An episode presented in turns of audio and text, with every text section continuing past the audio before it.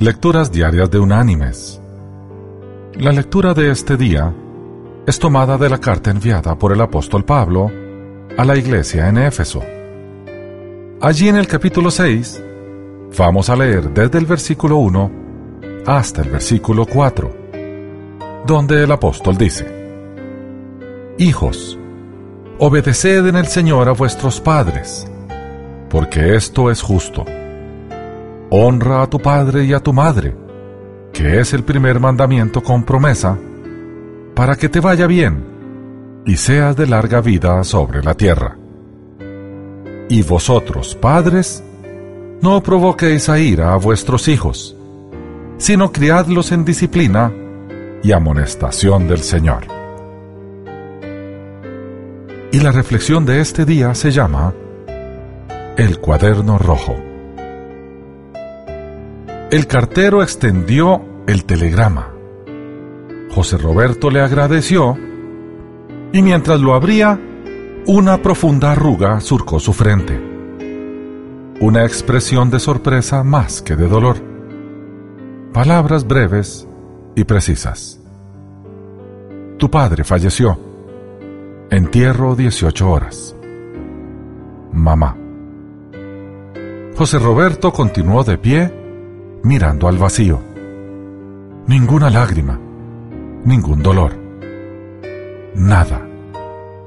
Era como si hubiera muerto un extraño. ¿Por qué no sentía nada por la muerte del viejo? Con un torbellino de pensamientos confusos, avisó a la esposa. Tomó el vehículo y se fue, venciendo los silenciosos kilómetros de ruta mientras la cabeza giraba a mil revoluciones por minuto. En su interior, no quería ir al funeral. Y si estaba en camino, era solo para que la madre no estuviera más triste. Ella sabía que padre e hijo no se llevaban bien. La cuestión había llegado al final el día que después de una lluvia de acusaciones, José Roberto había hecho las valijas y partido, prometiendo nunca más poner los pies en aquella casa. Un empleo razonable, casamiento, llamadas a la madre para Navidad, Año Nuevo o Pascua. Se había desligado de la familia. No pensaba en el padre y la última cosa en la vida que deseaba era ser parecido a él. En el velorio, pocas personas. La madre pálida, helada, llorona. Cuando vio al hijo, las lágrimas corrieron silenciosas. Fue un abrazo de desesperado silencio. Después, vio el cuerpo sereno envuelto por una manta de rosas rojas, como las que al padre le gustaba cultivar. José Roberto no vertió una sola lágrima. El corazón no podía. Era como estar delante de un desconocido, un extraño. Se quedó en casa con la madre hasta la noche. La besó y le prometió que volvería trayendo los nietos y la esposa para conocerla. Ahora podía volver a casa, porque aquel que no lo amaba no estaba más para darle consejos ácidos ni para criticarlo. En el momento de la despedida, la madre le colocó algo pequeño y rectangular en la mano. Hace mucho tiempo podrías haberlo recibido, dijo. Pero infelizmente, solo después que él se fue, lo encontré entre las cosas más importantes. Fue un gesto mecánico. Minutos después de comenzar el viaje, metió la mano en el bolsillo y sintió el regalo la luz mortecina del vehículo le mostró un pequeño cuaderno de tapa roja. Lo abrió curioso. Páginas amarillentas. En la primera, arriba, reconoció la caligrafía firme del padre. Nació hoy José Roberto, casi cuatro kilos. Es mi primer hijo, un muchachote. Estoy orgulloso de ser el padre de aquel que será mi continuación en la tierra. A medida que hojeaba, devorando cada anotación, sentía un dolor en la boca del estómago, mezcla de dolor y perplejidad, pues las imágenes del pasado resurgieron firmes y atrevidas, como si terminaran de pasar. Hoy mi hijo fue a la escuela. Es un hombrecito. Cuando lo vi de uniforme me emocioné y le deseé un futuro lleno de sabiduría. La vida de él será diferente de la mía, que no pude estudiar por haber sido obligado a ayudar a mi padre. Para mi hijo deseo lo mejor. No permitiré que la vida lo castigue. Otra página. Roberto me pidió una bicicleta. Mi salario no da, pero él la merece porque es estudioso y dedicado. Pedí un préstamo que espero pagar con horas extras. José Roberto se mordió los labios. Recordaba su intolerancia y las peleas para tener la soñada bicicleta. Si todos los amigos ricos tenían una, ¿por qué no podía tener la suya? Es duro para un padre castigar a un hijo, y sé que él me podrá odiar por eso, pero debo educarlo para su propio bien. Fue así como aprendí a ser un hombre honrado, y esta es la única forma que sé acerca de educarlo. José Roberto cerró los ojos y vio la escena cuando por causa de una borrachera hubiera ido a la cárcel aquella noche, si el padre no hubiera aparecido para impedirle ir al baile con los amigos. Recordaba también el auto retorcido y manchado de sangre que había chocado contra un árbol. Por otro lado parecía oír sirenas, el llanto de toda la ciudad mientras cuatro cajones seguían lúgubremente para el cementerio. Las páginas se sucedían con cortas y largas anotaciones, llenas de respuestas que revelaban, en silencio y tristeza, que el padre lo había amado. El viejo escribía de madrugada, reflexionó. Momentos de soledad, en gritos de silencio, porque era de esa manera como era él.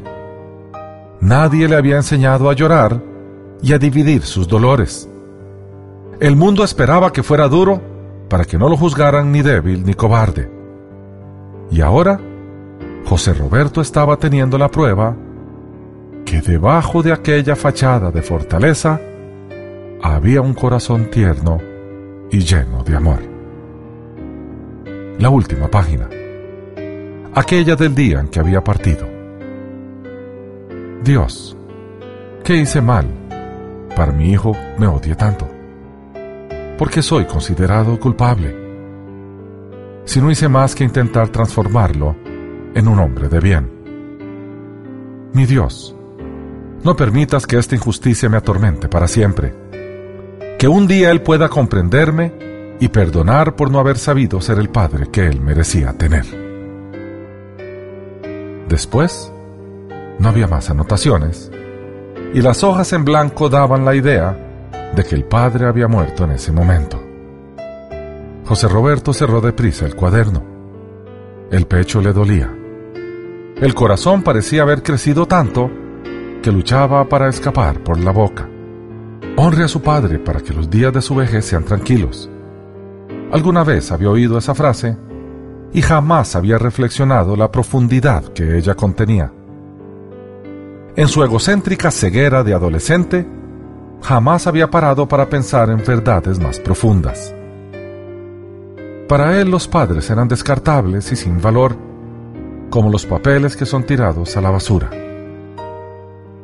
Aquellos días de poca reflexión, todo era placer, salud, belleza, música, color, alegría, despreocupación, vanidad. ¿No era él un semidios? Ahora el tiempo lo había envejecido y también vuelto padre, aquel falso héroe.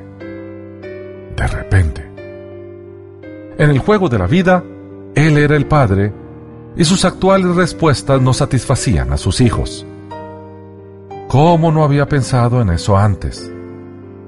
Seguramente por no tener tiempo, pues estaba muy ocupado con sus problemas, la lucha por la supervivencia, la sed de pasar fines de semana lejos de la ciudad, con ganas de profundizar en el silencio sin necesitar dialogar con sus hijos. Jamás tuvo la idea de comprar un cuaderno de tapa roja para anotar una frase sobre sus herederos. Jamás le había pasado por la cabeza escribir que sentía orgullo de aquellos que continúan su nombre. Justamente él, que se consideraba el más completo padre de la tierra. La vergüenza casi lo tiró con una lección de humildad. Quiso gritar, procurando agarrar al viejo para sacudirlo y abrazarlo, pero encontró solo el vacío. Había una raquítica rosa roja en el jardín de su casa. El sol terminaba de nacer. Entonces José Roberto acarició los pétalos y recordó la mano del padre podando y cuidando con amor. ¿Por qué nunca percibió todo esto antes? Una lágrima brotó, como el rocío, e irguiendo los ojos para el cielo dorado, de repente sonrió y se desahogó en una confesión. Si Dios me mandara a elegir, juro que no querría haber tenido otro padre que no fueras vos, viejo. Gracias por tanto amor y perdóname por haber sido tan ciego. Mis queridos hermanos y amigos, ningún hijo ha sido llamado a juzgar a su padre. Para aquellos que tenemos a nuestro Padre con vida, aprovechémoslo. Para aquellos que ya se nos ha ido, honremos su memoria. Ese fue el Padre que el Señor eligió para nosotros. Y Él no se equivoca. Que Dios te bendiga.